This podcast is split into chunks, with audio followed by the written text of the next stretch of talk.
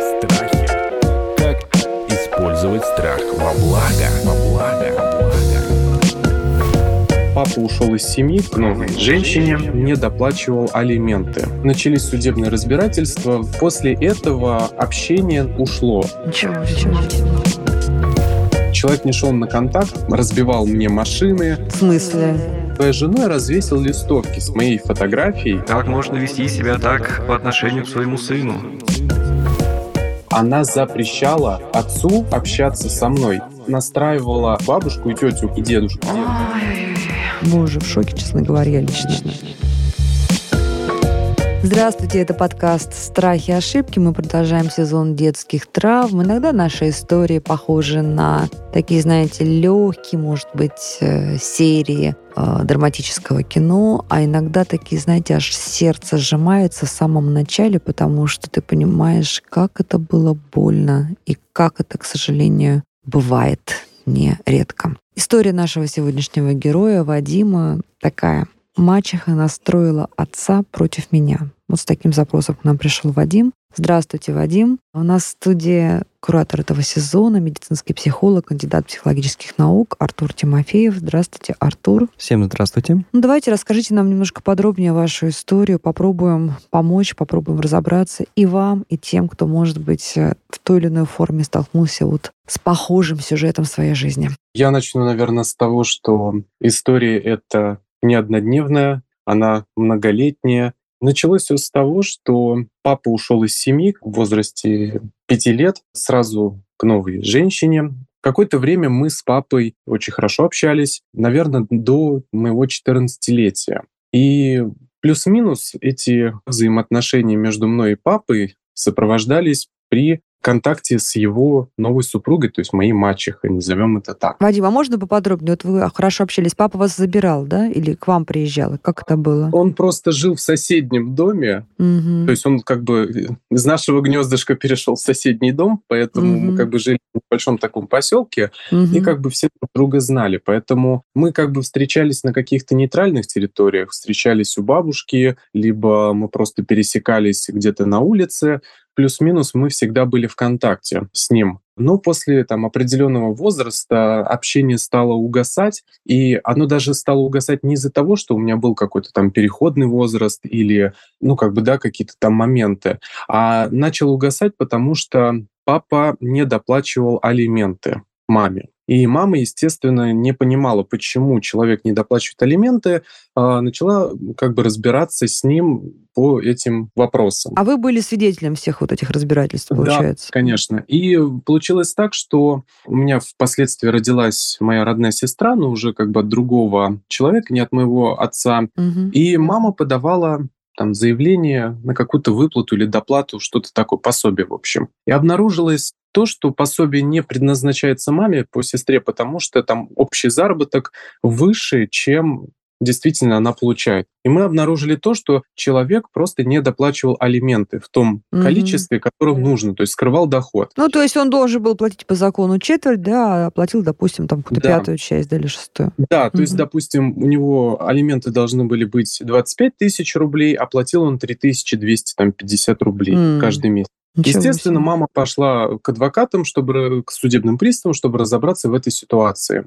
И впоследствии общение стало угасать из-за этого, потому что мама начала требовать как бы положенные ей деньги на содержание ребенка. Потому что помимо вот этих трех тысяч он не переводил никакие деньги. Ну, максимум там вот мы встретились, он мне там 100 рублей дал, как говорится, на шоколадке. И как бы на этом вся история заканчивалась. Но так как мне было условно там 14-13 лет, я не вникал в эти денежные финансовые отношения, потому что они в плюс-минус вообще меня не касались в тот момент. Мне самое главное было общение, и больше меня ничего не интересовало. Но начались судебные разбирательства, взыскали задолженность, неустойку по алиментам, большие суммы.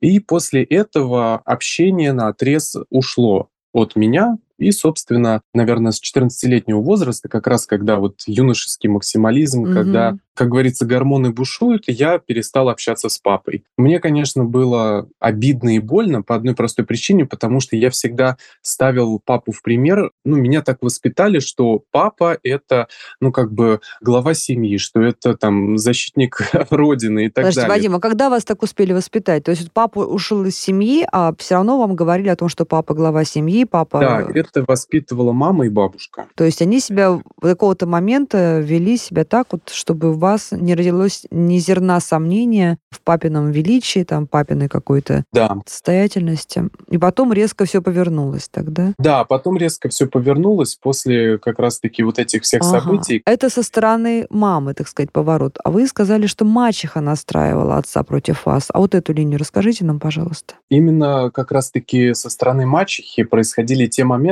что она запрещала моему отцу общаться со мной. И мало того, она запретила там, условно, она под... не то, что она подговорила, она настраивала родных бабушек, точнее, ну, бабушку и тетю по папиной линии, и дедушку, соответственно, не общаться со мной. И мы около двух лет не общались ни с бабушкой по папиной линии, ни с дедушкой, ни с тетей. И я, естественно, с папой не имел никакого отношения. Это когда вы были еще маленьким ребенком, или это когда было вам 14 лет уже? Да, да, да, это в районе вот 14 лет, где-то, Мгм. наверное, до 16 с половиной лет мы вот где-то как раз-таки не общались. А что она вам вменяла в вину? Что вы там грубьян, вы непослушные? А дети у них есть? Вот их дети э, у отца и мачехи? Биологически я единственный ребенок, но он Мгм. воспитывает э, девочку в новой семье. Мгм. Ну, вот от Ну, может быть, Новый. они думали, что вы там плохо влияете на эту девочку. Что, почему? К вам какие были вопросы? Вопрос был один, что они, наверное, манипулировали, это сейчас я понимаю, Мгм. они через меня манипулировали мамой моей, чтобы она не продолжала взыскивать эти а, деньги. вот тебя накажем тем, что не будем общаться с нашим сыном. Да. Да, как бы бабушки пытались, э, Ой-ой-ой. но у них не получалось, и они заняли его сторону изначально. Вот. Ну, как бы сейчас они, в принципе, тоже придерживаются его стороны, но мы поддерживаем контакты. А сколько вам сейчас лет, Вадим? Сейчас мне 22 года. То есть, ну, уже взрослый мальчик. Значит, как вот сейчас, э, прежде чем я Артуру вас передам в нежные руки, значит, скажите, сейчас какие у вас отношения с папой и с семьей? Сейчас э, с папой у меня нет никаких взаимоотношений. Как сейчас в народе говорят, мы враги народа, мы не общаемся. Я пытался наладить э, с ним отношения. Понимаете, сейчас уже то время, когда мне плюс-минус уже не нужны его там какие-то слова. Там я уже просто привык, э, что да, папы биологического нет рядом. Меня вот это вот пробел закрыл отчим мой. Поэтому здесь уже играет и финансовая сторона вопроса, Помогает вас отчим, да? да, да, я с отчимом в постоянном контакте, как бы, и он условно заменил моего отца. Мгм. Поэтому какого-то недостатка в мужском а, общении со стороны, как бы, да, отцовского, он у меня закрыт, этот гештальт. Но, конечно, все равно хочется общаться там со своим там отцом по крови, но проблема вот э, кроется вот в таких вот моментах. По поводу бабушек мы с ними общаемся. С дедушкой у нас тоже очень напряженные отношения. На данный момент мы не общаемся, потому что он принимает сторону отца, а он не вникает в суть дела, что вообще происходит. Подождите, Вадим, вот в чем сейчас, еще раз, давайте, чтобы я поняла, в чем сейчас вопросы отца к вам? Вот все, уже элемент, он вам уже не платит 4 года по закону, да? Сейчас Но он какие... платит неустойку. А, он неустойку платит до сих пор, да? Да, очень большая неустойка, и он каждый месяц М. оплачивает эту неустойку. А если не секрет, какая сумма у него сейчас, ну, чтобы просто понимала? Ну, почти миллион. Почти миллион вся неустойка, да? Ну да, там плюс э, индексация этой неустойки, и там как бы она индексируется каждый день. И какой у него получается платеж примерно в месяц? У него нету платежа, в том-то и дело, потому что есть вот такой пробел в законодательстве. Мгм. По идее, он должен платить э, 25-50% от заработной платы. До покрытия вот этой неустойки, да? Да, до покрытия этой неустойки. А, а там начисляется процент, если он не платит. Каждый день начисляется процент в зависимости от Мгм. э, индекса потребительских цен. И э, его случае мы там предлагали и всякие мировые Мгм. вопрос мирным путем, чтобы, ну, потому что это все-таки такое было значимое дело для всех, и это широко случалось, и как бы никто не хотел такой большой войны, Мгм. но как бы человек не шел на контакты, разбивал мне машины. В смысле? Ну, была ситуация пару лет назад, э, я приехал на работу, ну, я сутками работал, и получилось так, что моя машина на парковке рядом с места работы, она была разбита. И по камерам мы увидели, что, собственно, чих это было рук дело. Он что, приехал, и что он сделал? Кувалдой какой-то или врезался, или что он делал? Там особо не видно, я имею в виду, там какой предмет, но я так понимаю, что это молоток, там, ну, не Мгм, знаю. мгм. И переднее стекло у меня выбито в машине, в моей. И как бы это все было зимой, и там соседи увидели какую-то историю, ну, что с машиной происходит, и они закрыли пленкой стекло, чтобы туда, Мгм. ну, как бы снег попал. А на камерах вы прямо познали, что это ваш отец? Да, там была целая свора, вот, поэтому они все там как компании приехали, покуролесили над моей машиной, а у меня же сигнализации не было, только центральный замок, поэтому я не смог это отследить. И вы потом, что вы в суд подали на него? Нет, я не стал подавать на Мгм. него в суд э, по одной простой причине, потому что я просто передал слова через бабушек и замяли это Мгм. дело. Были ситуации, когда папа на меня подавал в суд в 14 лет э, с взысканием морального ущерба в 100 тысяч рублей. Это вот открытое дело, его можно посмотреть э, на сайтах э, суда. За что? В чем вы моральный ущерб нанесли? Как раз-таки вот общение прекратилось в эти моменты, когда все это стало происходить. Папа э, со своей супругой повесили, ну, я же повторюсь, мы жили в таком небольшом поселке, и Мгм. он своей женой развесил листовки с моей фотографией, что там не дружите с ним, он там плохой мальчик и все остальное. О, боже. А получилось так, что, ну, что может сделать безобидный ребенок 14-летний? Просто ничего. Конечно, для него это большой стресс, для него это э, какой-то, ну, просто шок, как может такое сделать. И самое интересное, что это уже доказали, что это сделал он, потому что у нас были там и фотографии, и видео. Мгм. Люди, ну, просто наши друзья сфотографировали. То есть получить такой жесткий буллинг от собственного биологического папы, это, конечно... Это даже, знаете, кино снять, очень часто провожу параллели, так сказать, наших историй с фильмом. Здесь фильм снимешь, скажешь, что что-то режиссер курил не то, и сценарист. Да, да, да, да, да, именно из этой серии. И получилось так, что наши друзья, которым мы поведали нашу историю, они распечатали другую листовку, что как бы Мгм. верни долг и как бы живи спокойно. Мгм. И повесили без нашего там согласия, без нашего ведома. Это мы уже узнали через пару лет после всего вот того, что произошло после. И потом через э, пару недель нам приходит иск в суд э, на меня. Я как бы ответчик. Ну, мои интересы представляет мама как законный представитель. Он хочет взыскать моральный ущерб в 100 тысяч рублей за эти листовки. И с этого момента, естественно, никаких взаимоотношений с папой не произошло. Страхи. Как, как использовать страх во благо? Ясно, Вадим. Я так понимаю, что история может иметь и дальше, и дальше продолжение детали. Мы уже в шоке, честно говоря, лично. Ну что, Артур, ну вот смотрите, что меня радует в этой ситуации, я слышу довольно такого трезвого Вадима, да, э, взрослого. Я думала, кстати, что вам гораздо больше лет, чем 22. Я думала, вам там за 30, потому что вы так очень зрело обо всем этом говорите, да. обстоятельно, Мгм. да. Э, Может быть, вы, конечно, ваши обстоятельства подросткового периода вынудили вас так быстро повзрослеть, но что ж, нет худа без добра, что называется. Я даже не знаю, что здесь, да, ну, папу, наверное, мы оставим за скобками с мачехой. И хотелось бы, конечно, увидеть их здесь у нас и поговорить, что у них-то вообще происходит в голове и в душе. А, Давайте поговорим вообще, вот как жить, выгребать в такой подростковой травме, потому что все равно отношения с, с биологическими родителями, тем более, когда они были вот так разрушены, вот так вот прямо поругранные, просто взорванные, это, конечно, ну, травма, мне кажется, на, на годы и на годы, если ее как-то не купировать. Вадим, еще раз здравствуйте. Я позадаю вам немножечко вопросов. Конечно. Скажите, пожалуйста, вот эта ситуация, которая все еще продолжается до сих пор, как она отражается именно на вас самих, на вашем состоянии, что вы за собой, может быть, замечаете? Понятно, что есть объективные проблемы, да, там всякие судебные разбирательства, раскол в семье, кто-то встает э, на вашу сторону, кто-то встает на его сторону, много вот этого всего. а как это именно на вас отражается? Что с вами-то происходит? Вы знаете, когда только мне исполнилось 18 лет, я сам маму попросил, чтобы она передала все, так скажем, бразды правления в мои руки, и я лично ходил по судам.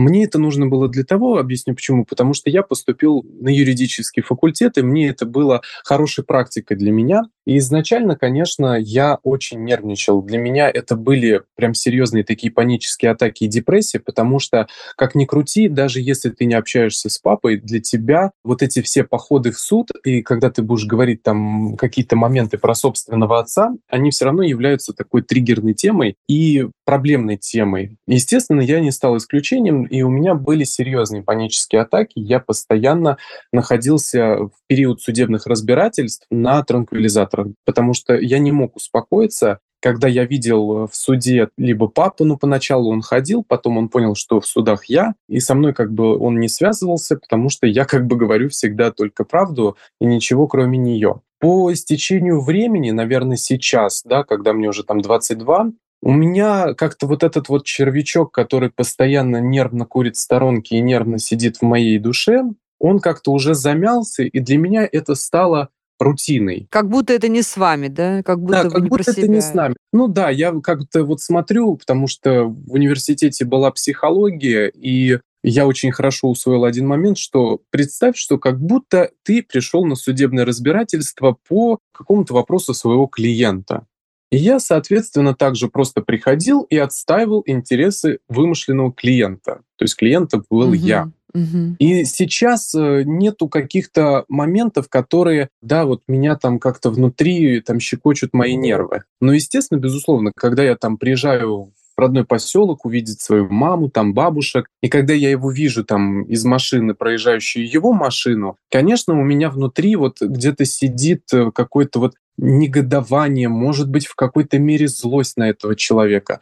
Но в целом вот сейчас уже нету каких-то таких волнений по этому поводу. Изначально, да, они были, я говорю, что мне было очень плохо, я выходил выжатый как лимон из этих судов. Когда я его видел, я еще жил в том поселке, когда я его видел на улице, у меня внутри все переворачивалось не то чтобы от злости, у меня было вот внутри меня непонимание, как вообще может такое происходить со мной, с отцом моим. И ну, как бы я всегда, у меня такая отговорка была, я говорю, ну ладно, если бы у него было 10 детей, и я там какой-то вот отброс общества для него. Но когда я единственный ребенок в его жизни биологически, как так может человек поступать? Вроде бы там на заваленке не курю бычок, условно, простите за такие выражения. Вроде бы не спился, получаю высшее образование, постоянно в каких-то интересных проектах. Для меня это, конечно, удивление. И поэтому сейчас, вот я повторюсь, что да, где-то сидит какая-то внутри обида,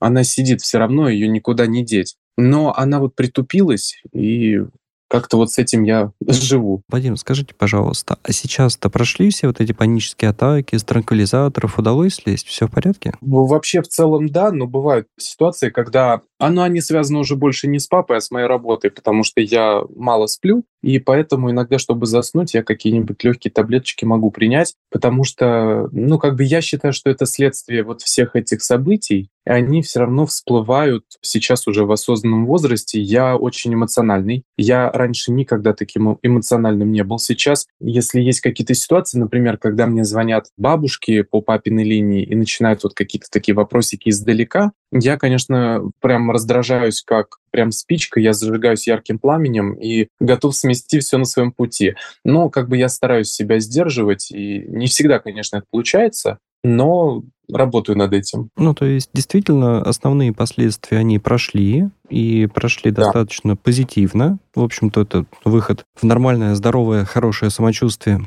Но при этом какие-то следы, они остаются. А, Ну, например, повышенная эмоциональность или там чуть повышенная тревога, трудности с засыпанием. Мало возможности оценить, насколько это связано именно с этой ситуацией. Не, ну ситуация же, мы понимаем, остро травмирующая. Мы знаем все объективные обстоятельства, Мгм. которые связаны с тем, что произошел развод, другая семья, задолженность по алиментам. Понятна позиция мамы, значит, эти алименты э, отсудить. Какие были ошибки совершены в тактике исполнения вот этой задачи? Все-таки ведь, наверное, можно было избежать чтобы, того, чтобы подросток был настолько остро втянут в эти разборки? Или, как вам кажется, здесь мама все сделала относительно правильно, а уже вот были обстоятельства непреодолимой силы, связанные с, со свойствами, скажем так, личности папы? Или можно было маме как-то вот... Я бы не стал брать на себя роль в данном случае угу. судьи, Абсолютно точно. Потому что человек в любом случае, он старается действовать максимально эффективно. Наши слушатели, вспомните какие-то ситуации, в которых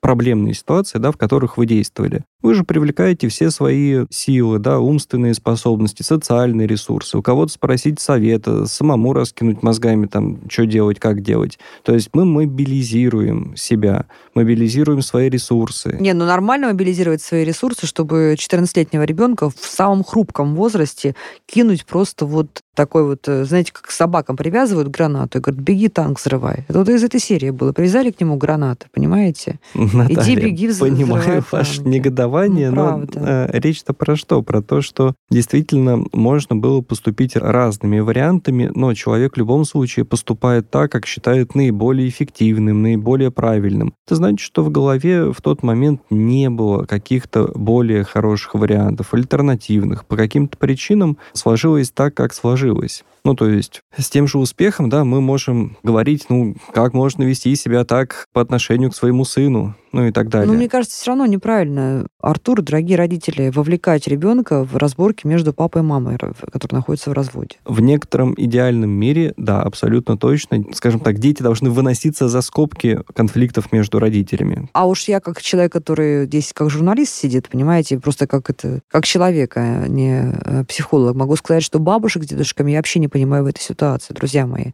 Задача бабушки и дедушки, безусловно, любить своих внуков. И если мы, э, как бабушки и дедушки, своих взрослых детей не довоспитали, мудрости им не додали, то наша задача бабушек и дедушек э, защитить своих внуков от того, что мы не додали своим собственным детям, которые этим внукам приходятся родителями. Я сегодня получила травму от этой истории, особенно от э, поведения бабушек и дедушек. Вы что вообще, бабушки и дедушки, я нас услышите? скажу, я прошу прощения, я встряну в разговор. Да, простите.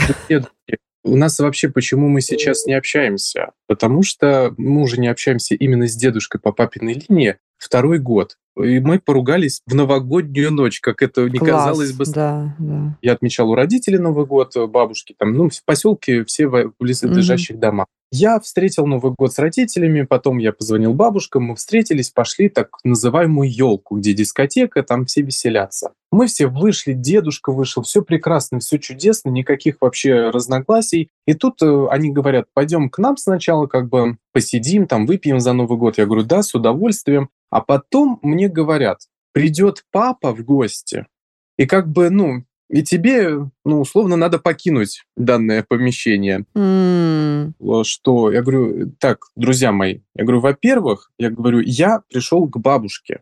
Я не пришел к папе в гости. Я пришел к своей бабушке и к своему дедушке. И я не собираюсь куда-то уходить, тем более в новогоднюю ночь. Я говорю, у меня праздник. Я говорю, я не собираюсь ни с кем выяснять отношения, ни с кем там ругаться. Я говорю, если папа хочет прийти, пожалуйста, пусть приходит. Я поддержу любой диалог, я не буду разговаривать на остро обостренные наши темы. Ну, как бы, если у него есть желание, пусть заходит. Я его тоже поздравлю с Новым годом. Ну, естественно, папа не пришел. Он, наверное, как-то меня боится после всех ситуаций, которые произошли в нашей жизни, уже до смешного доходят. И дедушка начал заводить опять вот эту тему, которая связана с элементами, мол, я загоняю под плинтус там отца и все остальное я ему как бы культурно дал понять, что в новогоднюю ночь я не хочу с тобой разговаривать на эту тему. Но он же слышит одну только позицию со стороны папы, как он рассказывает. А с моей стороны есть документы. И документы, вот бумаги, пожалуйста, дела, смотри, читай, что на них написано. И он мне тут сказал одну фразу, что отец, его сын выплатил мне все деньги, а я там с него трясу, бедный несчастный. Но я ему сказал, говорю, зайди на сайт Федеральной службы судебных приставов, да посмотри, сколько сейчас есть долга. Это все в открытой информации. И в итоге дедушка на меня набросился с кулаками, придавил меня к стене. Я, естественно, дал небольшой отпор. В общем, подрались вы с дедушкой, да? Да, в новогоднюю ночь. Вот именно в этот момент был, наверное, всплеск как раз всех тех эмоций, которые были у меня. Я ушел, естественно, И после этого мы с ним не общались. В общем, ситуация, в которой, Вадим, скажу честно, жалко всех. Дедушку вашего тоже жалко, Да. потому что он Да, между сыном и внуком, да. мне больше обидно за, со стороны бабушек только то, что они не рассматривают вторую сторону. Они вот уперлись рогом, как бараны, и смотрят только в одну сторону. Ну, а с другой стороны, посмотрите, ведь, э, ну, не договорились ваши родители, да? Ведь почему папа, они как с мамой, как-то они оформляли вообще вот эти алименты? Оформляли свою договоренность? Как это было? Одна четвертая от зарплаты. Ну, это было подписано каким-то соглашением или что? Есть исполнительный лист, который находился у судебных приставов по А как ему удавалось скрывать свои доходы тогда? А у него хороший бухгалтер на работе, который вот договорились, просто приносили другие справки. А, то есть там прям мошенничество было. Да, То есть это не то, что они договорились с мамой на определенную сумму, да? А потом мама переобулась в воздухе и сказала, давай четверть теперь, нет? нет, ну, во-первых, была дележка имущества, Короче, ситуация примерно понятна, что взрослые разошлись не очень хорошо, а пострадал я. пострадали вы, пострадали бабушки и дедушки. И, правда, ситуация, в которой жалко всех. Могу только пожелать какого-то чуда и, и разума, и всем вам, чтобы вы как-то все-таки из этой ситуации выползли в конце концов. При этом э, надо сказать, что Вадим хорошо справляется. Да Вадим молодец. Правда, Вадим видите, по- огромный по- молодец. повзрослел рано. Ну, что ж, у каждого тут свои, Очень рано взрослел. свои профиты, что называется, у каждого. Вы знаете, я даже благодарен этой ситуации за то, что рано повзрослел, потому что, наверное, если было бы все хорошо, мир, дружба, жвачка, наверное, как бы я не добивался того, чего добиваюсь сейчас. Это, наверное, моя вот мотивация. Только не упивайтесь этим, только не упивайтесь. Знаете, тут, мне кажется, очень легко скатиться в другую крайность, понимаете? И в конце концов, почувствовав эту силу от боли, да, вот эту силу от боли, не конвертировать ее в цинизм и в манеру шагать по головам. Вот просто держите себе это в голове, да? Да, я согласен. Это прям абсолютно. думайте все время об этом, потому что вы силу свою почувствовали уже. Это хорошо, это, это вас сохранило. Теперь сделайте так, чтобы сила была во имя добра. Я не знаю, что вам психолог по этому поводу скажет, я вам как человек говорю, да? Сделайте так, чтобы ваша сила и ваш опыт служили добру. Психолог присоединится.